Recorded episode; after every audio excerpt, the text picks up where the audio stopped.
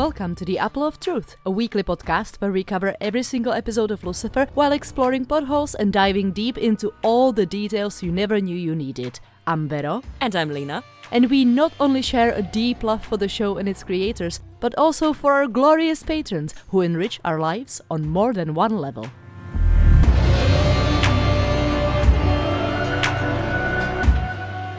Today we're talking about season 3, episode 16 Infernal Guinea Pig. And I didn't see that coming, but the German title is the same. And I just have to read it out because even to me as a German, it sounds hilarious.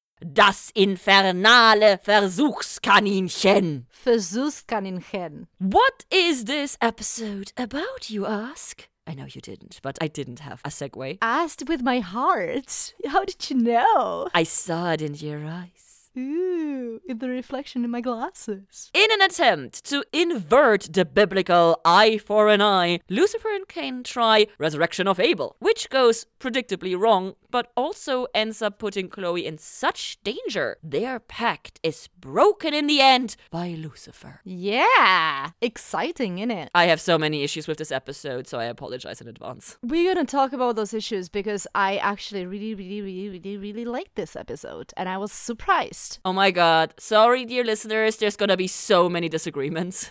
Obsession of the week. Probably our first disagreement. Mine is Abel. Abel! Agreement! Agreement! Wow, starting out strong. So proud of us. Surprise! My Devils in the Details is about Abel and more information on the backstory of Cain and Abel. Shocking. Actually, shocking is how little information I have for Facts and Fun. I have our fourth time director, Eagle Egilsson. Remember? Such a great name. I do not remember. What? We were so into the name the last time. I am into the name still, but I don't remember being into the name before. The last time Eagle Egilsson was director was What Would Lucifer Do? Ah, okay. We have yet again another writer duo, but this time with Jen Kao, seventh credit for me, most importantly, Candy Morningstar, and Julia Fontana, fourth credit. The last one was Chloe does Lucifer. Both of them are extremely often, if not always, credited as either story editor or executive story editor. Yay. Title is set by Lucifer, and I forgot to do the math, so please excuse me, I'm gonna do it the next episode.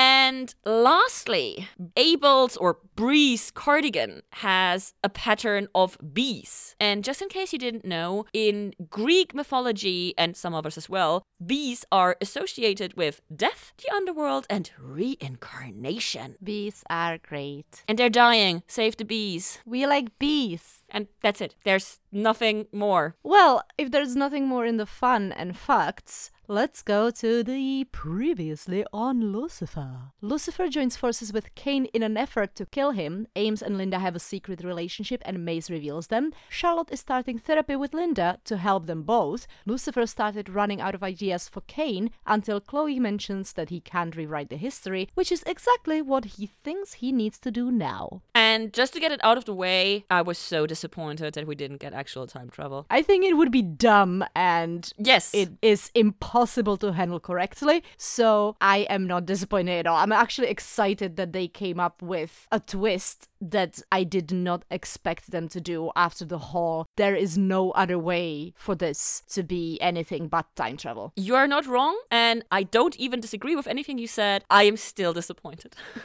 Fair enough. I am not disappointed though about the fucking whiteboard we have in this opening scene. Holy shit. This is brilliant. And I kind of want to know who draws these because this is not the first whiteboard that we have seen in the show. I want to know who draws these whiteboards, especially the ones Lucifer does. This is not the first time we've seen Lucifer do stick figures either, is it? Exactly. So I kind of want to put the requests towards you to put on the list of questions who is the person that does the whiteboard drawings. Do you think it's the same person whose laptop they used when Chloe was Googling shit about Lucifer in episode three or something? Yes.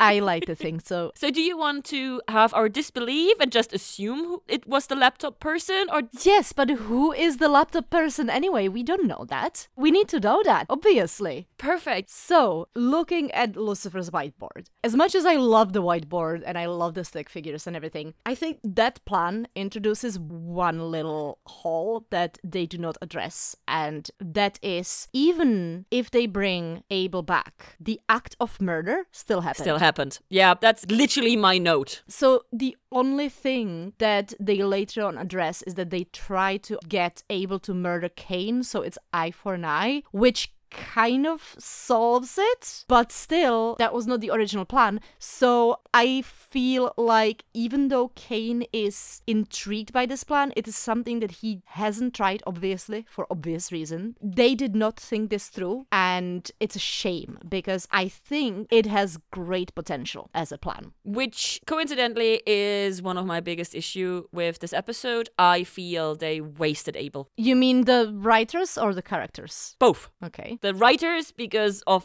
the storytelling and where they went with it, and the characters because how limited their thought process and experimenting went. I feel that death in Lucifer's is not necessarily definite, especially since they brought him back once. So I don't think that the character is necessarily written off. We're gonna talk about that at the very end. I agree with everything you said with them not thinking this through, because this is the same note I have. Bringing Abel back does not negate the fact that Cain killed him in the first place. But even with that flawed plan, we do now have a plan, and surprise! There's the perfect crime happening at the exactly perfect time. So shocking, right? I was gonna say, on one hand, I want to say, what a coincidence with the dead body. But on the other hand, they do work at a police station, so murders and accidents happen and they tend to be called to them. So it makes sense. There is a lot of coincidences in this episode. Mm-hmm. This is the one that bothered me the least.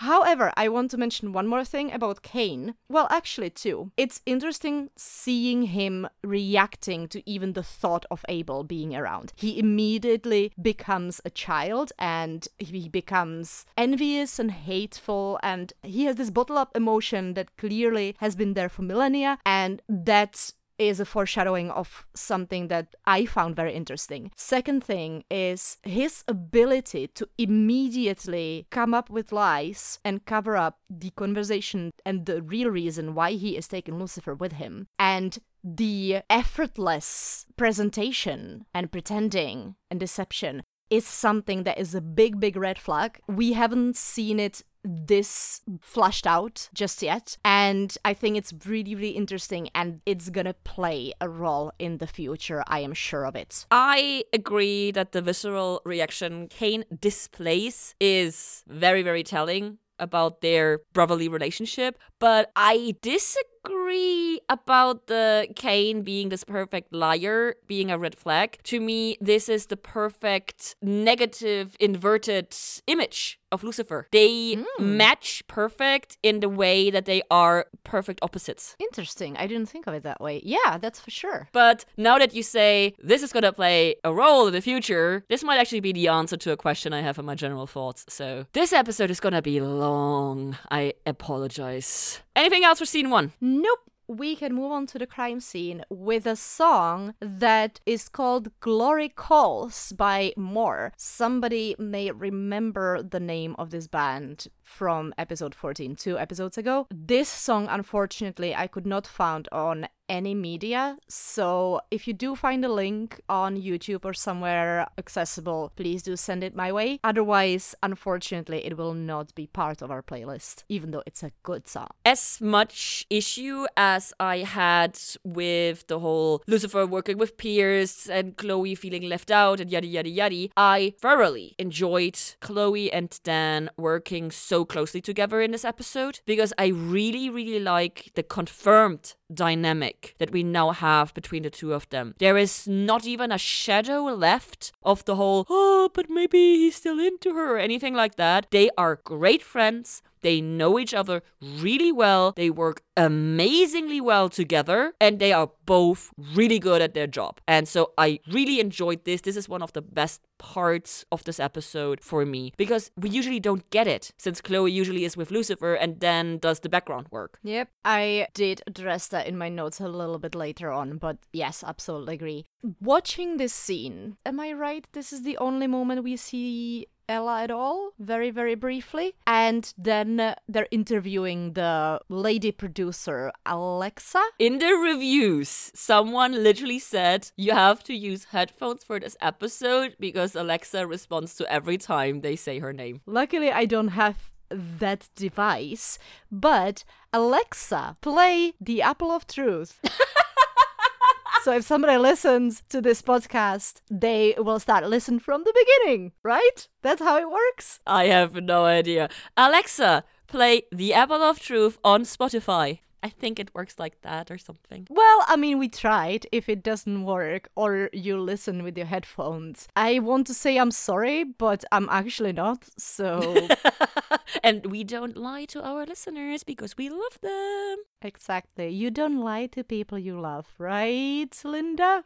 wow. That would have been the perfect segue for the first therapy scene, but sadly, we first have to go into the hospital. And I'm gonna just stop here for one second. I'm just gonna mention this actress who plays Abel is absolutely amazing. I do know her from The Big Bang Theory. I know that you hate that show, so you probably don't. But she is brilliant, and her performance in this episode is absolutely amazing. My main issue in this scene is Lucifer has exactly zero experience with this. The only time that we had a soul from hell returned into a random body was mom. And to this day, we don't know how or why this happened. And so it is so painfully obvious to me that this plan is not gonna work in the way that they are planning it to work. I think that his plan would have worked if it wasn't for God. I am pretty sure that it was that intervention that landed Abel in Bree's body. And I am pretty sure that Lucifer, even though he never done this before, the logistics of it, of it make absolute sense to me. We get the title card and then we resume outside the hospital. And I only have to say, thank you. There's another confirmation that I was always right when I said Lucifer was not hands on in hell with torture. Yeah, this is exactly what I written down because I knew you were gonna say it, and that's all for me. What I actually like about this scene is that Lucifer's first reaction to Bree disappearing is to call Chloe. Whether that is because he goes to her with his problems even though she can't help him, or if he actually thinks he should tell her because Bree might be important to the case or whatever, and he's be- trying to be considerate. Oh, I have a third option. Chloe is the best person to find a missing person. She's the most competent one. What about Maze? Maze is gonna just kill the person she gets.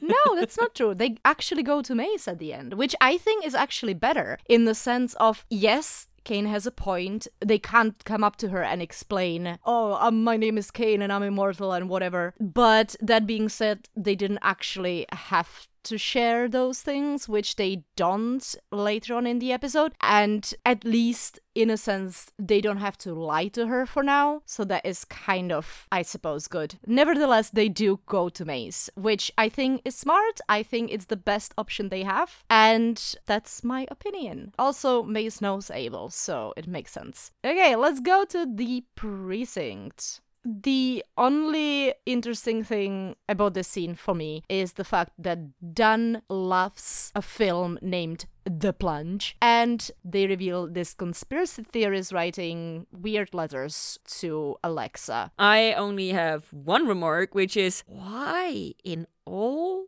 the fucks would you have a handwritten note on your website? That makes absolutely zero sense. And yes, I know it is a conspiracy theory page, so there is in general no sense to be found. But still, to write a handwritten note and then scan the picture and then put that picture on your website. Uh, Uh, what? He is crazy. He is genuinely unstable. So that does not surprise me at all. But that was my only remark for this scene. Because now we get to one of my favorite scenes this episode, which is Charlotte in therapy at Linda's. And I have been in therapy. And I very, very strongly relate to this wanting to win at therapy feeling. And so Linda saying, You do realize you can't win at therapy. It's very close to home because while rationally you do know that you cannot win at therapy, you still, depending on your mindset, headspace, and personality, you still have this approach and expectation of yourself to go through this as efficiently as possible and make the most of it and just go bam, bam, bam and be done with it. But yeah, there is no being the best at therapy. I actually agree that you and Charlotte have a very similar personality type. yes. I think that might be the reason why you love her so much. And I was just because when I went to therapy, it was very different, but also.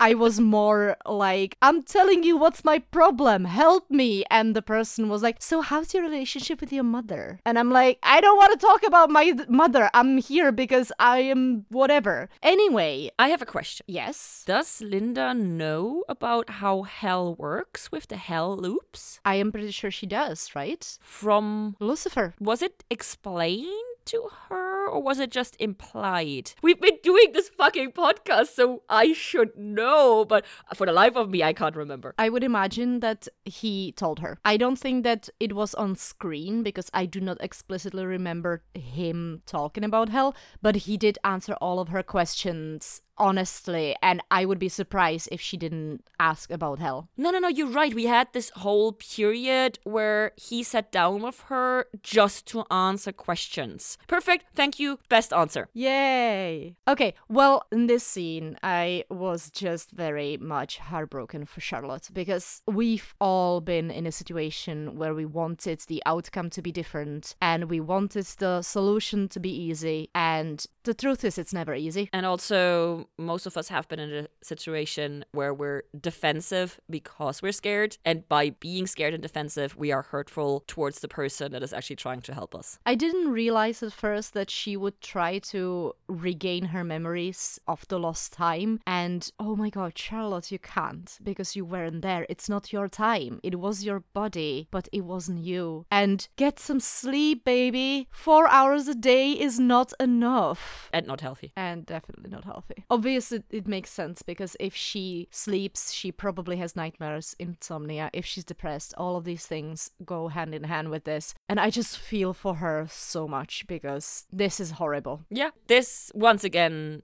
to me is. Oh my god, Tricia Helfer is amazing. And she kills me in this episode. Throughout this episode. Oh my god, yeah. Still on the Tricia Helfer fan club. Ah, so am I. Now, the next scene, you know how I used to call the location the apartment? I have changed my mind and I'm gonna from now on call it Checlays because che as C H E Z means at in French. So Checlays. And it's an alliteration because both starts with CH. I know, I love it. I just call it Clays. I love Maze in this scene. She is on point. She is everything. The way she describes torturing Abel, the way she talks to Lucifer, the fact that she keeps a big wad of cash on the kitchen counter. And I honestly completely forgot the twist of Abel being like Lucifer and Abel knowing all the languages and being able to being able to adapt. I'm gonna ignore that one. Oh, believe me, that's not the last one that's coming this episode. Now, one more thing I'm gonna say about this scene, and that is where would caveman Lucifer go? Such a good question. Best quote of the scene. Not the best quote of the episode, though. No, not by a long shot. Loads and loads. Now, we do go immediately to see Abel walking through the streets. We do have a song going through that called Ghost, which is by Striking Matches. And it's the perfect song that plays through this very short and very good scene. We segue right into bless you with my seed. And I'm just like, Ugh! Abel is disgusting. We can absolutely agree on that. And the acting performance of Lauren Lapkus, the actress who plays Abel in this episode, The actress is amazing. she is incredible. but so disgusting. Yeah, you know, that's the thing. If she weren't good at what she's doing, you wouldn't be so disgusted. You wouldn't be so put off. If she wasn't as great as she is, he wouldn't be as disgusting. That is a very accurate description. And I love her. I love her for this. She's amazing, yeah. I am very happy that they did this thing where they gave her the opportunity to play a male character and she really rose to the occasion. Unlike Abel. Get it? Okay. Oh, wow. Never mind. Oh, well, I mean, it's my own fault. I was talking about dicks earlier, so. Yeah. We move back to our official case. Yay. Is Chloe self-conscious? Because she goes like, "Oh, did I do something wrong? Did I say something wrong?" Because she told Pierce that she's into him, I think she is referring to that, yes. and she's also jealous because Lucifer is hanging out with Pierce. But she's not jealous that she's not having Pierce. She's jealous that Lucifer is spending time with someone else. So, love triangle, hate it. Can we not? I actually completely, absolutely enjoyed Chloe being all over the, oh, but I don't want them to hang out. But this is definitely about Lucifer being my partner and nothing else. And it's just so funny watching her bullshitting herself into believing that it's about something else that it actually is. It's so funny. And thus, we have the first actual unresolvable disagreement of the episode, which we're not gonna argue further. So I enjoy it and you hate it. And that's not gonna change with anything we say. But I'm pretty sure we both enjoyed the absolutely crazy person showing up and completely going off the rail. And then, hey, it's all perfectly awesome and everything is great. And he didn't mean harm to Alexa because he gained nearly 200 more Twitter followers through this. I actually was not a huge fan of him. Next scene Abel on the prowl. So we do have a song going through this scene, obviously because this is a party. The song's called "Devil in Me" by Purple Disco Machine, Joe Killington, and Duane Harden. "Devil in Me" is a great name for this scene. Let's just leave it out there. I have a first and foremost question: How the fuck did Ames find Abel before anybody else did? And how did he recognize him? Nobody recognized Mom. How did he even know? He followed Lucifer, he tells so later on. Yes, he followed Lucifer, but he didn't hear him. He wasn't that close to him. How did he know that what they're trying to do in the first place? That I actually didn't have that much of a problem, but he wasn't with them in the hospital, so how did he know in which body Abel ended up? And how did he follow him quicker than either Lucifer or Pierce? And how did he recognize him? Because he didn't know in which body he ended up. Yeah, exactly. So I, just as you took humongous issue with Amenadiel in this entire scene, I also took issue with Abel because Abel seems to have half a brain. He learned several languages, he's able to adapt to the new situations. He apparently also is aware that the loops are a thing. Even though he's not aware of hell in itself, he is aware of the repeating pattern. And even with all that, he never once thought of, hey, how about I kill myself before my brother kills me? In all these millennia, really? I'm gonna say one thing to that, and that is I'm gonna remind you of your devils in the detail. And for the listeners who are not believers, Lina talks a lot about Abel meaning vanity. I don't think that Abel, even the way he is presented in this episode, or the way you talked about him in your Devils in the Detail, would think of harming himself. It's just that plain and simple. Yeah, that's a very good point. I did my devils in the details after I watched this episode. And you are very right. The answer to my question is in my Devils in the Details. So become a believer and listen to the bonus material. It's like we planned this. Oh my god. So this confusing scene is finally over, and we go back to the streets. With Piercifer. Literally same.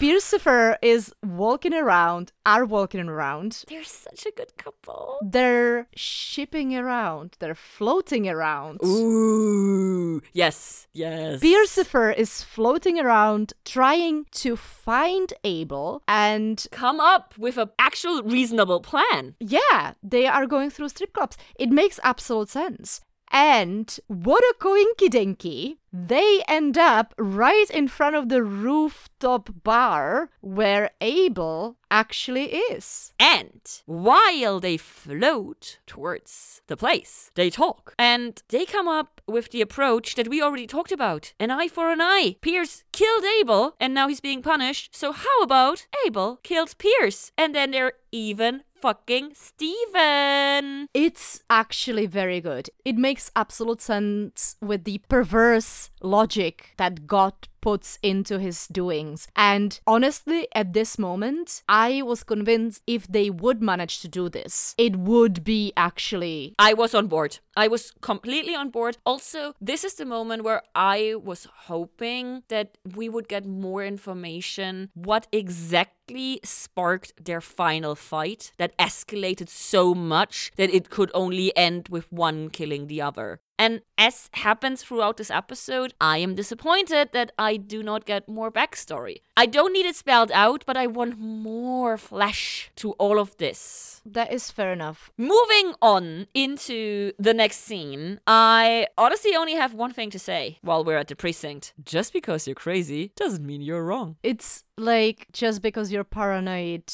doesn't mean that they're not after you. Basically, just because you're paranoid doesn't mean there isn't a troll hiding underneath the bridge waiting to kill you. Yeah, all of these fun moments. I mean, yeah, but also no. He is partially right, it is the Bolivians. Yes, but the reasoning behind that, it's just, I don't know. Yeah, yeah, how we arrive at the Bolivians, very, very different, but. Also, props to Chloe for not leaving a single stone unturned. Yeah, 100%. That is very cool. I know that in the past I have complained about Super Cop Chloe, but I'm becoming a fan. Ah, yeah, same. I do have to say, this is the moment where I myself have the note where I am enjoying Chloe working the case without Lucifer's supernatural help. We go back to the pool party, and I again ask, how did the Bolivian cartel man found Abel so quickly? Again. They are tracking Bree. But how? Because she doesn't have her phone on her. Abel left everything that Bree owns in the hospital. Yes, but also Abel wasn't careful because he has no idea what is going on with Bree. And I would not be surprised if the Bolivians were watching the hospital and the second Bree left the hospital, they had a tail on her. Okay, that actually kind of makes sense. Okay, I still have instantly another question. go for it.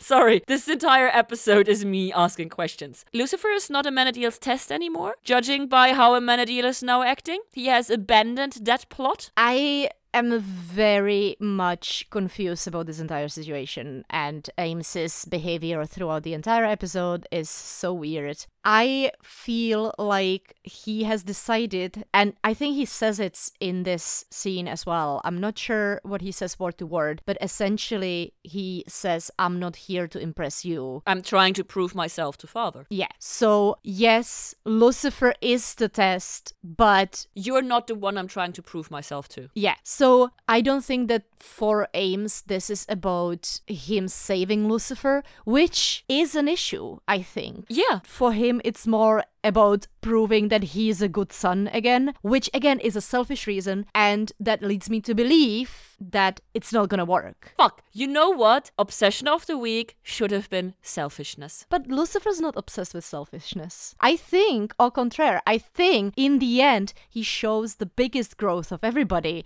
He's the one not being selfish. Yes, he's the only person in the entire episode. But still, I feel like the theme of this fucking episode is selfishness. for sure. Or overcoming selfishness. And this is once again one of those moments where you put something into the spotlight that should have been obvious. And I'm like, ah. Ta-da! The light bulb turns on. The divine light shines on you. Yeah, this is one of the reasons why I enjoy doing these episodes with you because A, arguing with you is so much fun, and B, sometimes we have these moments where one of us goes, Well, obviously it's yada yada yada, and the other goes, That makes perfect sense, but I totally didn't see this. And those moments are, no matter on which side of this moment you are, both the being the revelation to the other one or having the revelation because of the other one is like, ta da!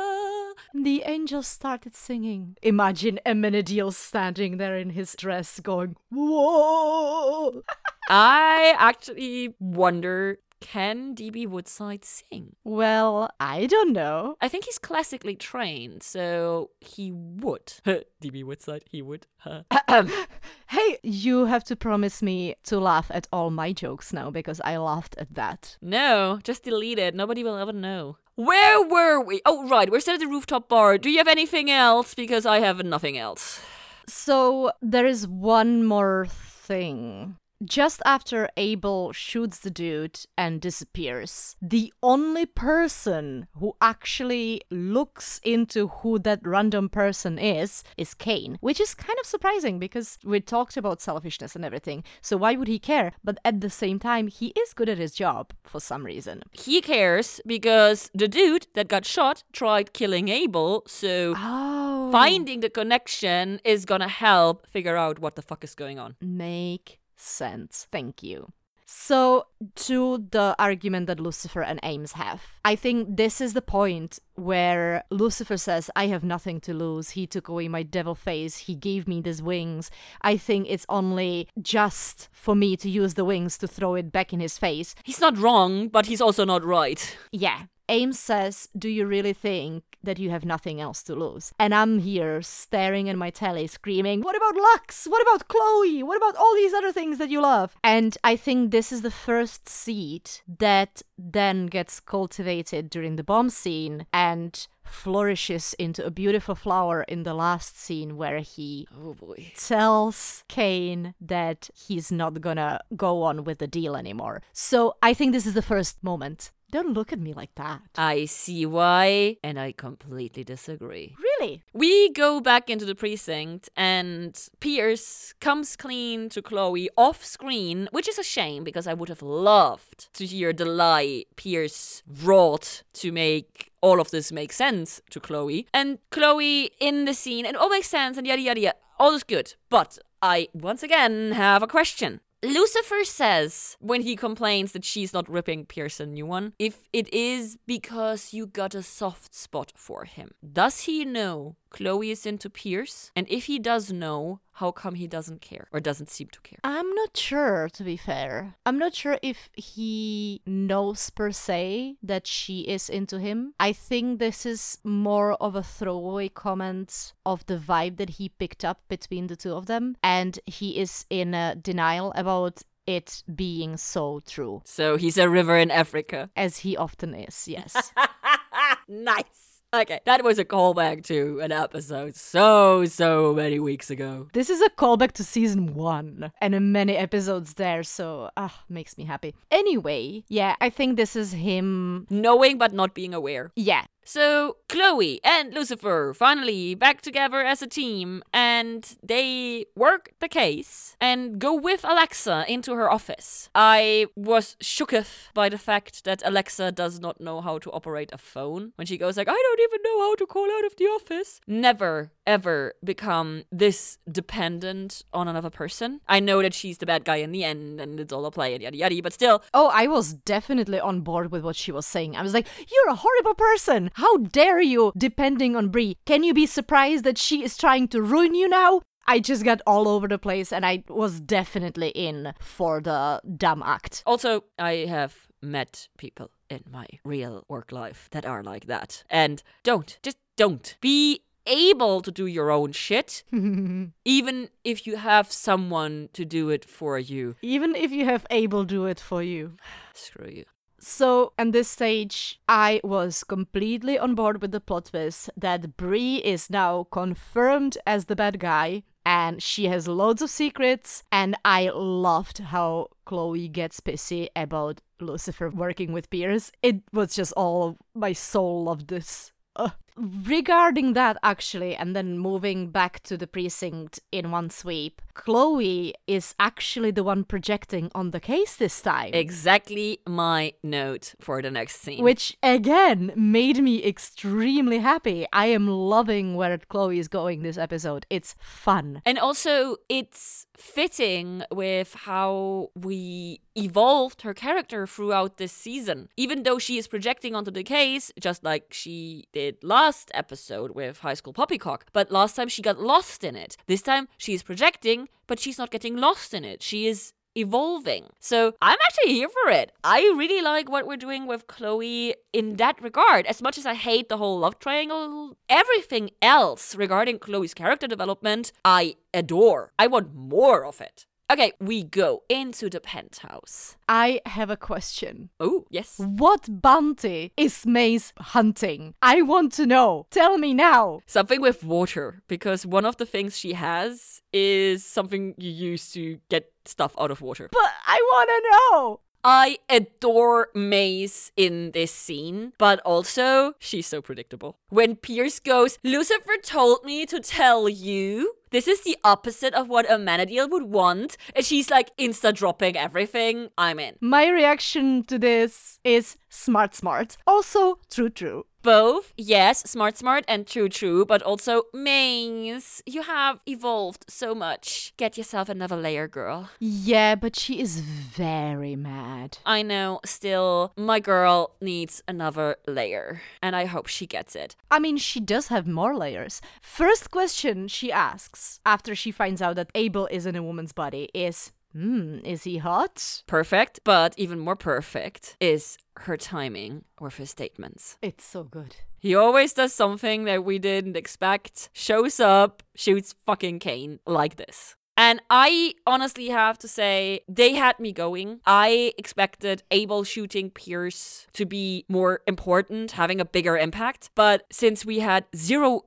build up for this, the second Abel shot him, I knew that it wasn't gonna work. And I was very disappointed that it was not even toyed with to give us the fake expectation that this might have worked. That's fair enough. I think it was deliberately played off this quickly, and I am actually very much on board with that. I know, which is one of our disagreements.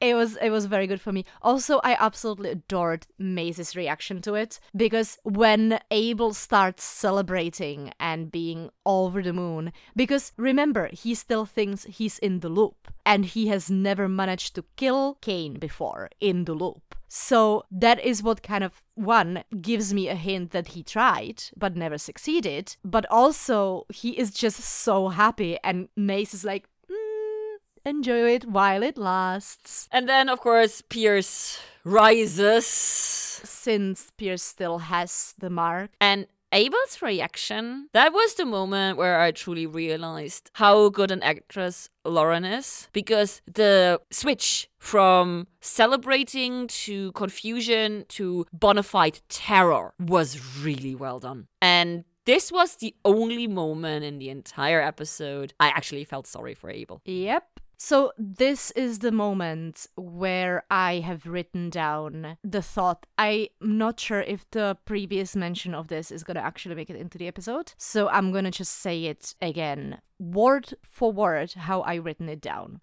Abel's punishment is being killed over and over by Cain, and Cain's punishment is to never die. This is fucking poetic. It's also incredibly cruel. 100%. It is. But because both of them are suffering in very much specific to them their own personal hell, let's call it. Also, don't forget, Cain dies for short moments, just like Abel. They both die and come back. Either way, this leads me to believe that they are both equally guilty of the first murder. So, that is something that I am bringing, especially from this scene, but in general from this episode, that Abel is not the one to throw a stone. Ooh, nice, nice biblical reference. Very, very nice.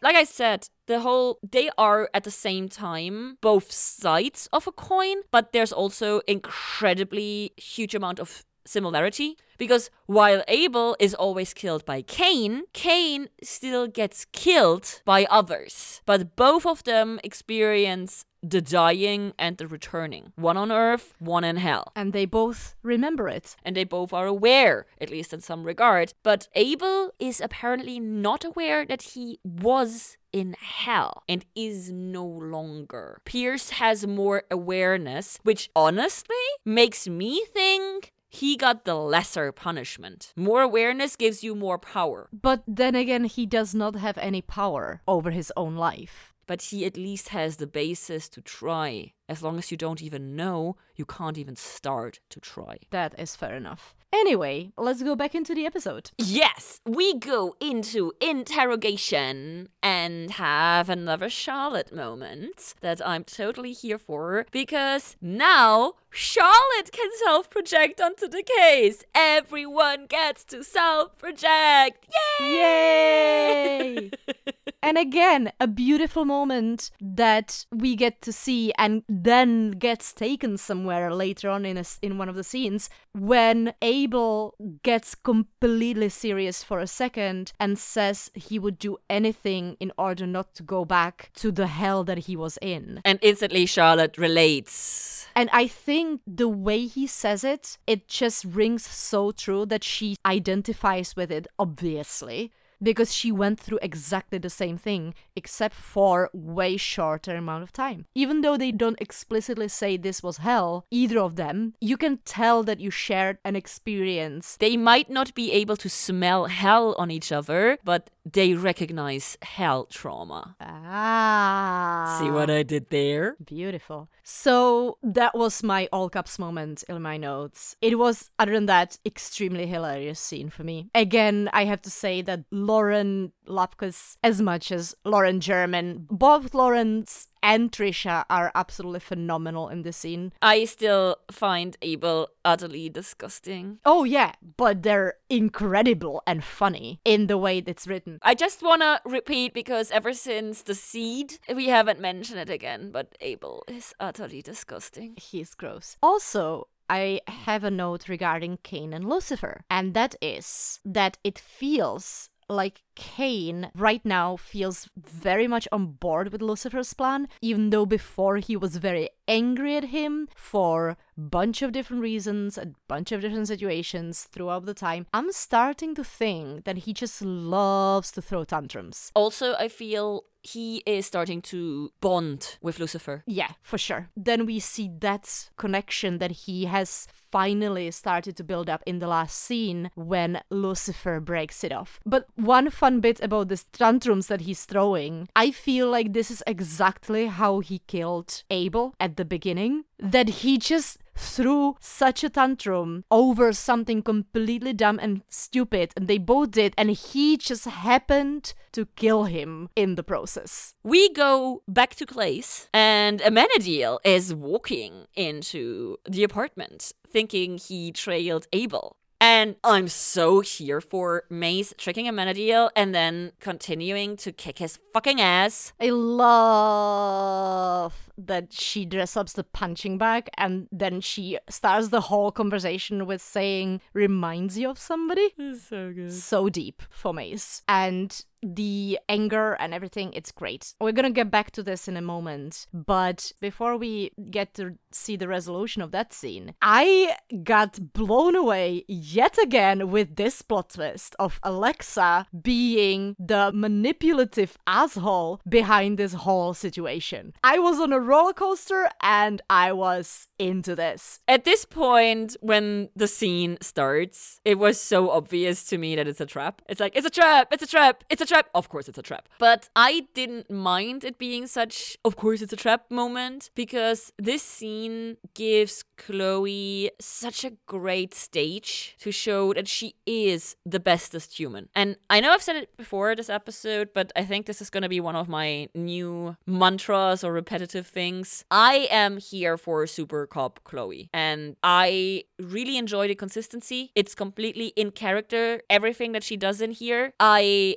enjoyed very, very much that Lucifer doesn't hesitate for a second that he's obviously not going anywhere. And they fix the bomb, but everything obviously blah blah blah. But this interaction was so good. Yeah. For me, this moment, I've written down Chloe is being incredibly stupid, yet incredibly on brand. Right?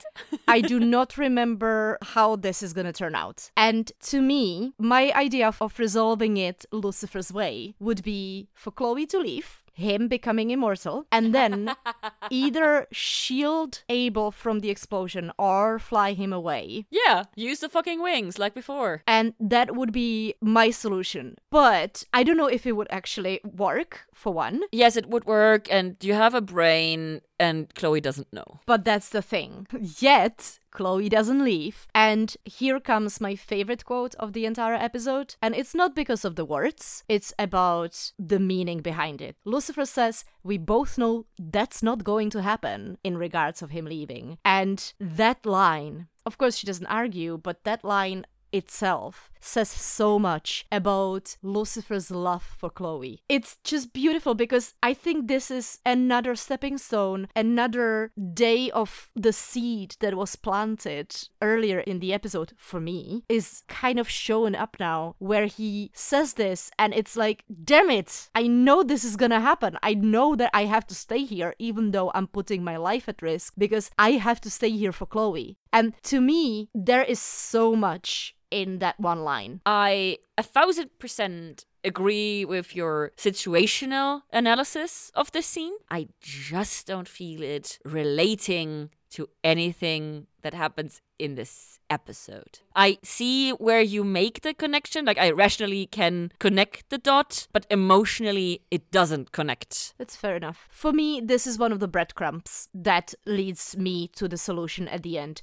I was surprised that the fusing of the bomb was this quick and easy. But then again, I know nothing about bombs. I found it so hilarious because Pierce literally goes, fucking movies. Yeah, I think that exposition and everything. I'm here for these tropes. Yeah. We have one of the best transitions when it comes to being hilarious, and this might be my favorite quote of the episode. Don't tell us where you want to put it next. Up your butt. So great. So great. And then she has fucking Trixie's toy in her hand. And my only thought was, come on, Maze, you're not breaking Trixie's toy. And then it all escalates because Amenadiel talks such bullshit. And I was so angry. One sentence that he says we were trying to protect you. And that is bullshit. Exactly. They were trying to protect themselves. And a minute Amenadiel, before the whole love triangle bullshit with Linda happened, a minute Amenadiel climbed up the ladder of my liking and character appreciation, everything. He was really doing a great job. And in this episode, with how he interacts with Lucifer, but especially this moment. He is down at the bottom of the line. Fuck Amenadiel. Fuck you with a fucking toilet brush. I'm so angry. Yeah, pretty much the same. Yes, Maze is being slightly over the top, but that's Maze. That's what she does. But how dare he just walk around like he did nothing wrong? How fucking dare he? It's just wrong. And as long as he doesn't realize what he did wrong, he's not gonna get his grace back. He's not gonna get his powers back. I hope. Because if, fuck you, God. And then he goes and he makes it worse because then he says something that is true. After stating that utter bullshit, he says something that is true. He says the one thing that is gonna actually hurt Maze More than if he thought back, and that is that Linda is hurt by all of this. She is breaking Linda's heart. Which is so unfair of him. Again. Yeah, it's not his place. Such a low blow. It is completely true. Maze knows this, but it's not his fucking place and he needs to shut the fuck up and remove himself from the situation. Yes, Linda and Maze desperately need to talk.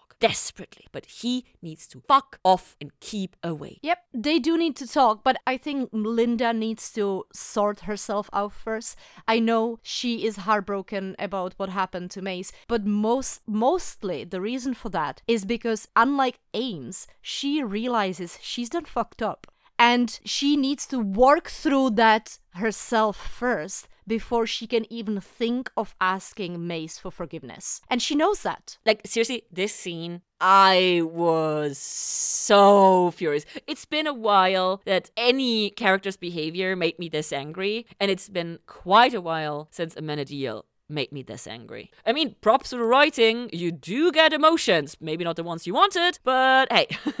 I'm sure that this is what they intended, the writers, I mean. Probably we go into the scene where I think we're gonna have a disagreement. Because in this scene, Lucifer says that he put Chloe into danger. And I agree that Lucifer put Chloe into danger. But I disagree extremely how and when and where he put her into danger. Because to me, this scene, his explanation, his understanding reads as because of Lucifer, Chloe was in the bomb situation, she was in danger there, which to me, sorry, that's her fucking job. She constantly is in dangerous situations like this in her job. The actual danger is he is challenging God. And like Amenadiel, like Maze, have repeatedly pointed out, he has something to lose, which is Chloe. And to me, in this scene, he is distracted by the danger happening in her work and not acknowledging the danger through God. I hope this made sense. Yes, this makes sense. Perfect.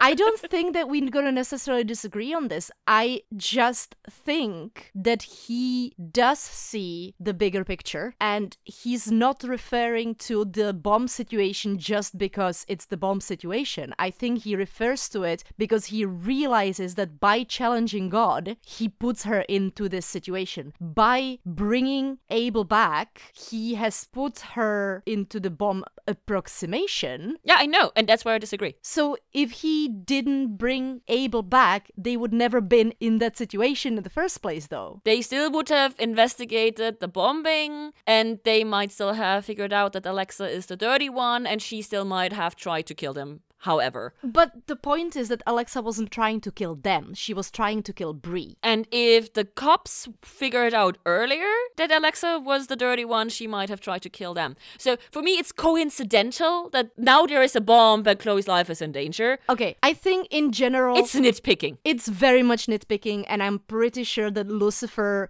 by this statement, doesn't refer to this one particular moment. I think that he does refer to the situation in general. And I I hope you are proven right in the next episode. But inside this episode, I feel not satisfied. How do you explain the last scene then? Let's get there and then we talk about it. Okay, you keep refusing to talk about it, even alluding to it, so I'm very curious of how else you're gonna explain it. So let's go to the therapy again, because Charlotte is back she actually took the advice from Abel and she has returned and decided to give up control. And oh my god, seriously, returning to therapy is so hard. And I have nothing but respect for Charlotte to be willing to try and face this, to be willing to hand over the reins in this, and even more respect to then being honest when sharing with Linda. We have kind of been missing proper therapy sessions between Linda and Lucifer. This scene is so good. This is so amazing. And I really hope that she manages to work through this, that she is now really on the path to healing. And this scene was very emotional and very important to me.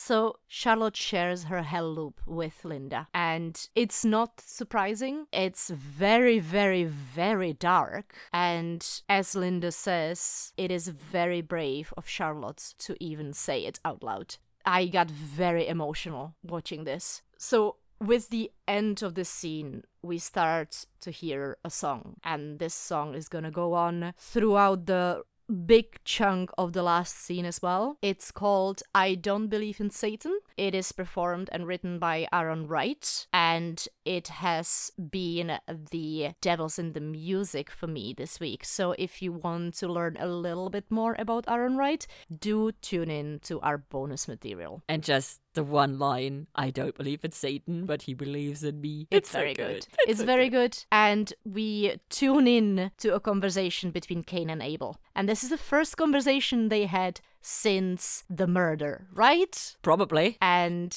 they're not trying to kill each other. And I feel like that's a start to a bright future, right? Right? No. I really, really, really adored the fact that Cain is extending the hand and Abel goes like, dude, you killed me for millennia in my experience, so sorry. You still wear a face of my torturer, he says. She says. He says. Abel says inside the body of Bray, but it's he. And I very much appreciate Abel being this candid. Yeah, I think it's a great start for them. If the torture hadn't happened in hell, maybe he would have been able to move past this, but given the millennia of hell loop, it is very understandable. And not to mention that Cain still looks the same. Also, Cain even extending the hand. So I feel like this interaction, there is so much potential in there, which is why, once again, I feel this was so wasted. But I have to confess, for a second there, I thought, okay, so we're keeping Abel? And then Pierce goes, hmm, as long as he's still alive, I have hope. And I'm like, oh, don't jinx. And then the honking with the car is like, like haha, and here I thought they were gonna, oh, and he's dead. So this scene, and this scene is not even two minutes. Within this scene, just regarding to Abel, they had me going like, ha, oh, who,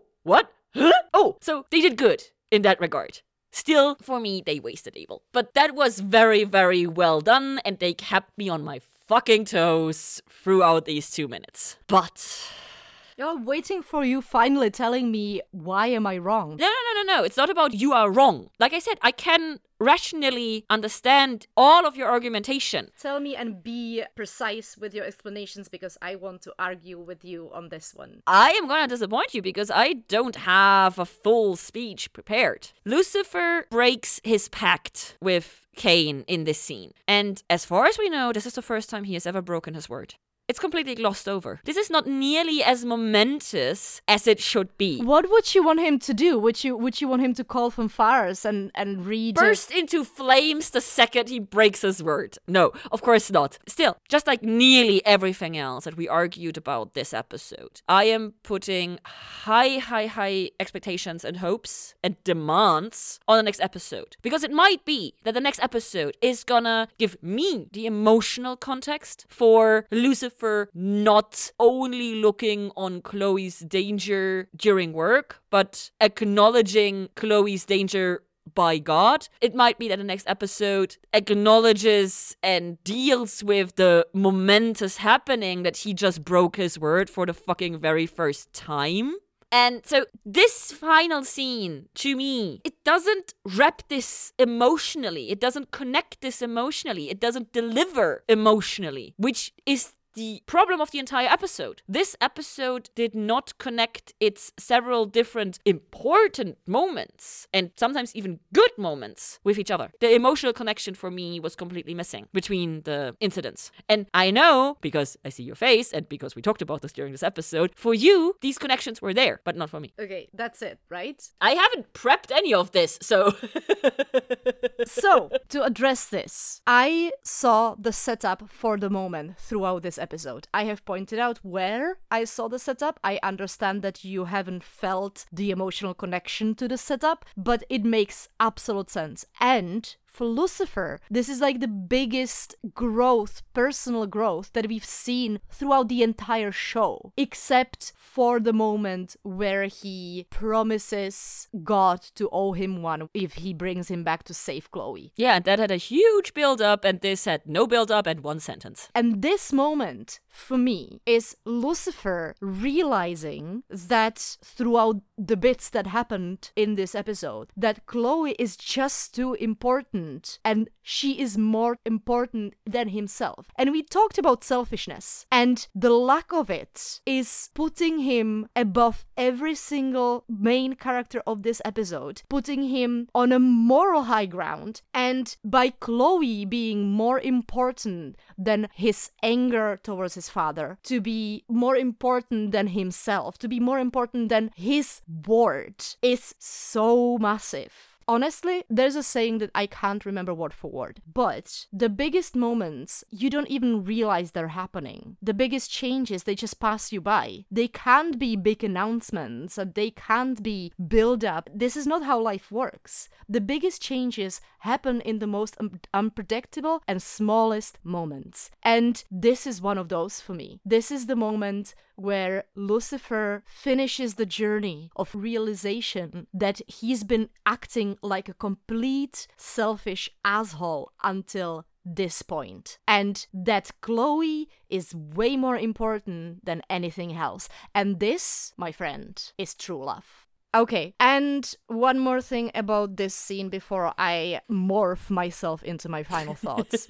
the whole situation with Abel. I mentioned this before. I am 100% convinced that it was God's doing that he decided to drop the soul into Bree's body, and I am 100% convinced that he's the one who kills her off. And if you are right with that, then it also plays into God is the one who put Chloe into danger with deliberately putting Abel into Bree's body and by this engineering the bomb situation. So I see where your brain is at. I didn't really think that through as much into detail, but to me, the biggest moment is they say, We don't want Abel in a young body because then he would walk around for another 70 years, and what we're gonna do with that? Let's put him in this dying man's body. And then Lucifer says, Hey, look, Dad, what I'm about to do with the wings that you forced on me. Fuck you. And God pops Abel into Bree's body instead as a big fuck you to Lucifer. And now, when they finally figure out that this might be a way to remove the curse, and Cain literally says, As long as Abel is alive, I have hope, I cannot help myself but to see a divine intervention by Abel being crushed by a fucking emergency vehicle immediately after that is said. There is no way around it. He jinxed it. It was literally must have been dad doing that. There's no other explanation for me. Anyway,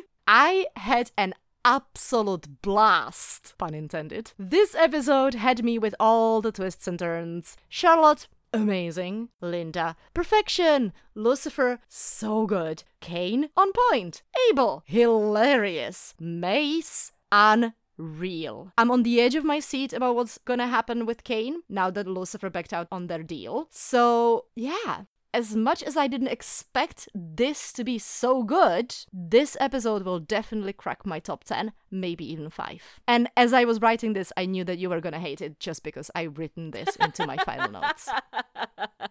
Let's see what I wrote down. Oh no. Even though the parts of this episode are all really interesting. Somehow, the final product left me wanting. As I have said repeatedly throughout this episode, I feel Abel as a character was wasted with having an apparent one off appearance. Lucifer's reasoning for breaking the pact feels utterly unearned to me, especially since it should be a humongous deal for him to break his word, and all we get are these few seconds at the end of this episode. This better have some consequences in the next episode, or I'm gonna be even more pissed. I am also 100% out of ideas how the meta plot is now going to progress at this point. My theory with Pierce needs to properly care for Chloe still exists, but since Pierce is so hyper focused on his personal mission of killing himself, I honestly do not see this happening at all. I am also very confused as to what Chloe actually wants. She seems to be both into Lucifer and Pierce, depending on the scene. But I guess that that is classic TV drama love triangle stuff, so I'm not surprised that I don't get it. After several yes please episodes, this week leaves me at a meh level. And with this, we say thank you for listening. If you are curious, find us on the various social medias. We love interacting with you, either over there or when you send us emails to lucifer at taot-podcast.com. If you want to get even more personal and have secret chats with us on our exclusive Discord server, you can join our Patreon at patreon.com slash TAOT podcast. We have a whole bunch of different rewards from early release to hours of bonus content. Yes, hours. If that sounds like too much pressure, you can help the show by leaving positive iTunes reviews They really, really help. or telling all your friends about us because nothing beats a personal recommendation. Thank you. Bye.